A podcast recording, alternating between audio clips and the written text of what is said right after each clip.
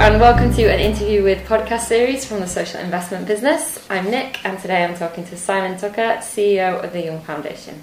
Hi, Simon. Hi. Can you start by briefly telling us a little bit about the Young Foundation and what the organisation aims to achieve? The Young Foundation is a centre for social innovation. We try and bring together insights, innovation and entrepreneurship to tackle social problems. And we've been going in slightly different guises for fifty-five years now. The heart of what we do is creating new social ventures to tackle social problems that are not being adequately met.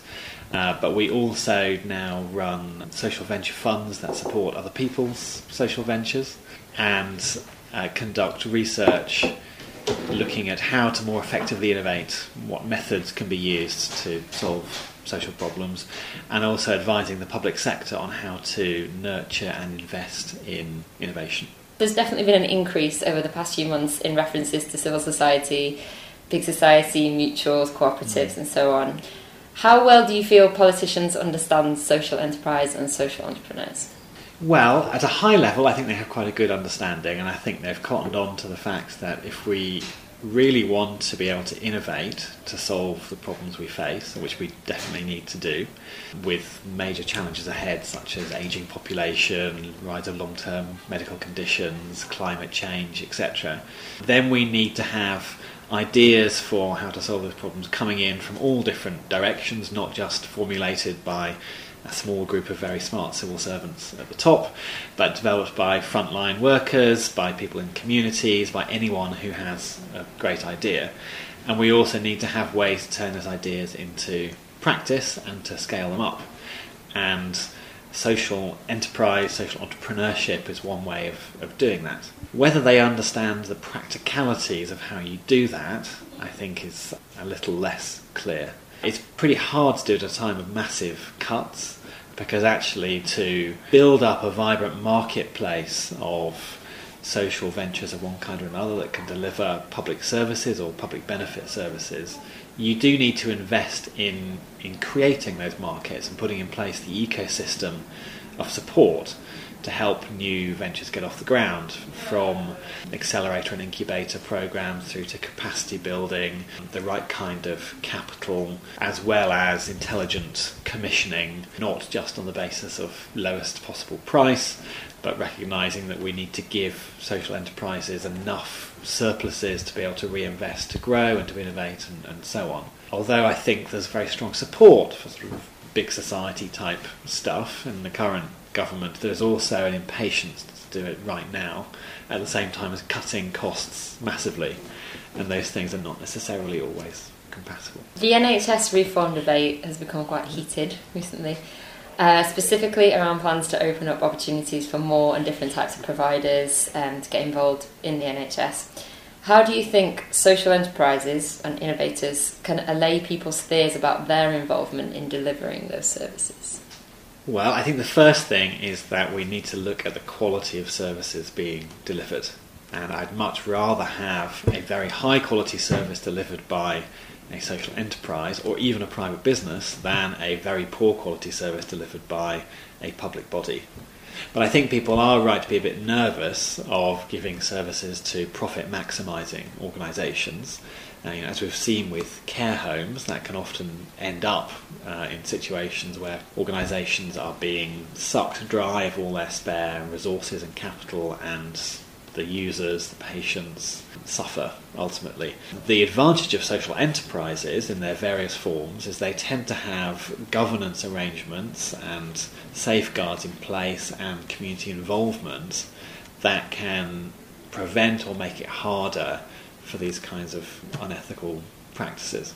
But not always. Social enterprise covers a very wide range of organisations. Do you have a favourite example from the Young Foundation's work of empowering an N H S worker to act as a social entrepreneur? Um, my favourite example is Bernadette Porter, who is a multiple sclerosis nurse consultant at the National Hospital for Neurology and Neuroscience. So that's the country's leading hospital dealing with M S patients.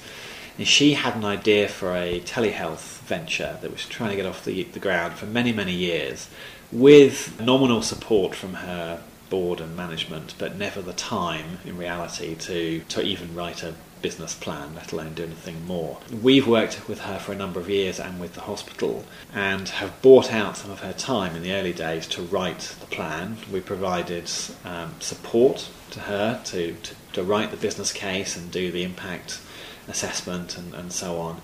And then we've le- worked alongside her and people in the hospital, going up to quite senior level, to turn this into a business unit within the hospital, with the aim of this becoming a social enterprise in the near future.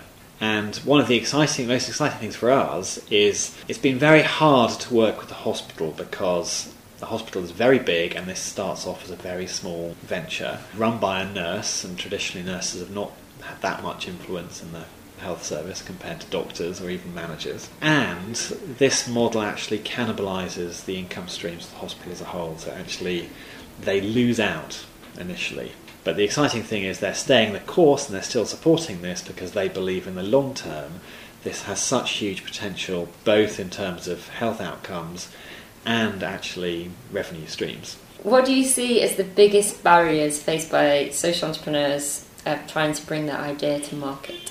Well, the biggest barrier is there aren't very many effective markets. Now, there's a lot of focus on bringing capital in to invest in social enterprises, but not nearly enough focus on what the revenue streams are going to be. Most social enterprises operate in markets where the public sector is the only or the main paying customer, and those public sector markets are not very transparent or effective or national. So the biggest barrier, I think, is getting over all the idiosyncrasies we have in the market, from commissioners who prefer their own pet projects to ones that prefer to commission big stuff rather than little things, to ones that reject innovation because um, it tends to be not particularly good value for money when it starts out, because it hasn't been run for a long time or the kinks haven't been evened out, et cetera. So there's all these barriers that social entrepreneurs have got to get over um, that don't exist in many more commercial markets. But at the same time, they've really got to understand complex social problems uh, and how to interface with the public sector. There are some high-profile success stories like Divine Chocolate and Turning Point. Um, mm. But what needs to happen for more successful social enterprises to be able to scale up their operations and compete with other national businesses? Well, as you say, we've got very, very few examples of social enterprises that have scaled. We now have some large social enterprises, but they've almost all spun out of the public sector, being large from the beginning. Uh, and I wonder if we don't focus too much, actually, on scaling up. When you're dealing with most social problems, there aren't that many economies of scale to be had. So I'm not sure it always makes sense to, to scale up. And perhaps we should be focusing a bit more on spread rather than scale, on building up a larger number of social enterprises that are big enough that they can exist on a sustainable, stable basis, uh, but are not mega in size.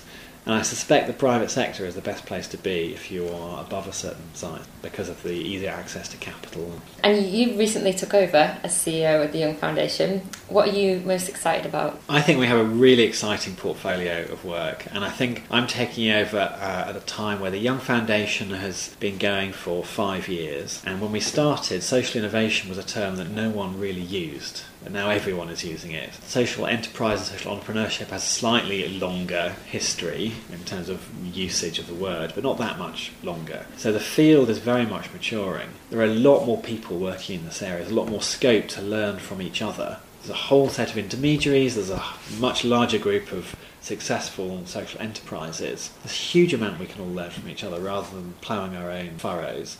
So that's it now, we've come to the quickfire question round, that's the serious bit done. And so I'm just going to ask you a series of questions and you just say what your preference is. Okay. Online or offline? Offline. North or south? South. Young or old? Young. Snooker or darts? Dear. Snooker. Policy or practice? Practice. And tea or coffee? Coffee. So that concludes our interview with Simon Tucker. Thanks very much for speaking to us today. Thank you. Don't forget to check out our website, www.thesocialinvestmentbusiness.org forward slash an interview with, and our Twitter at The Social Invest for the next instalment. And you can find out more about the Young Foundation at www dot young foundation dot org, or follow them on Twitter at the underscore young underscore FDN.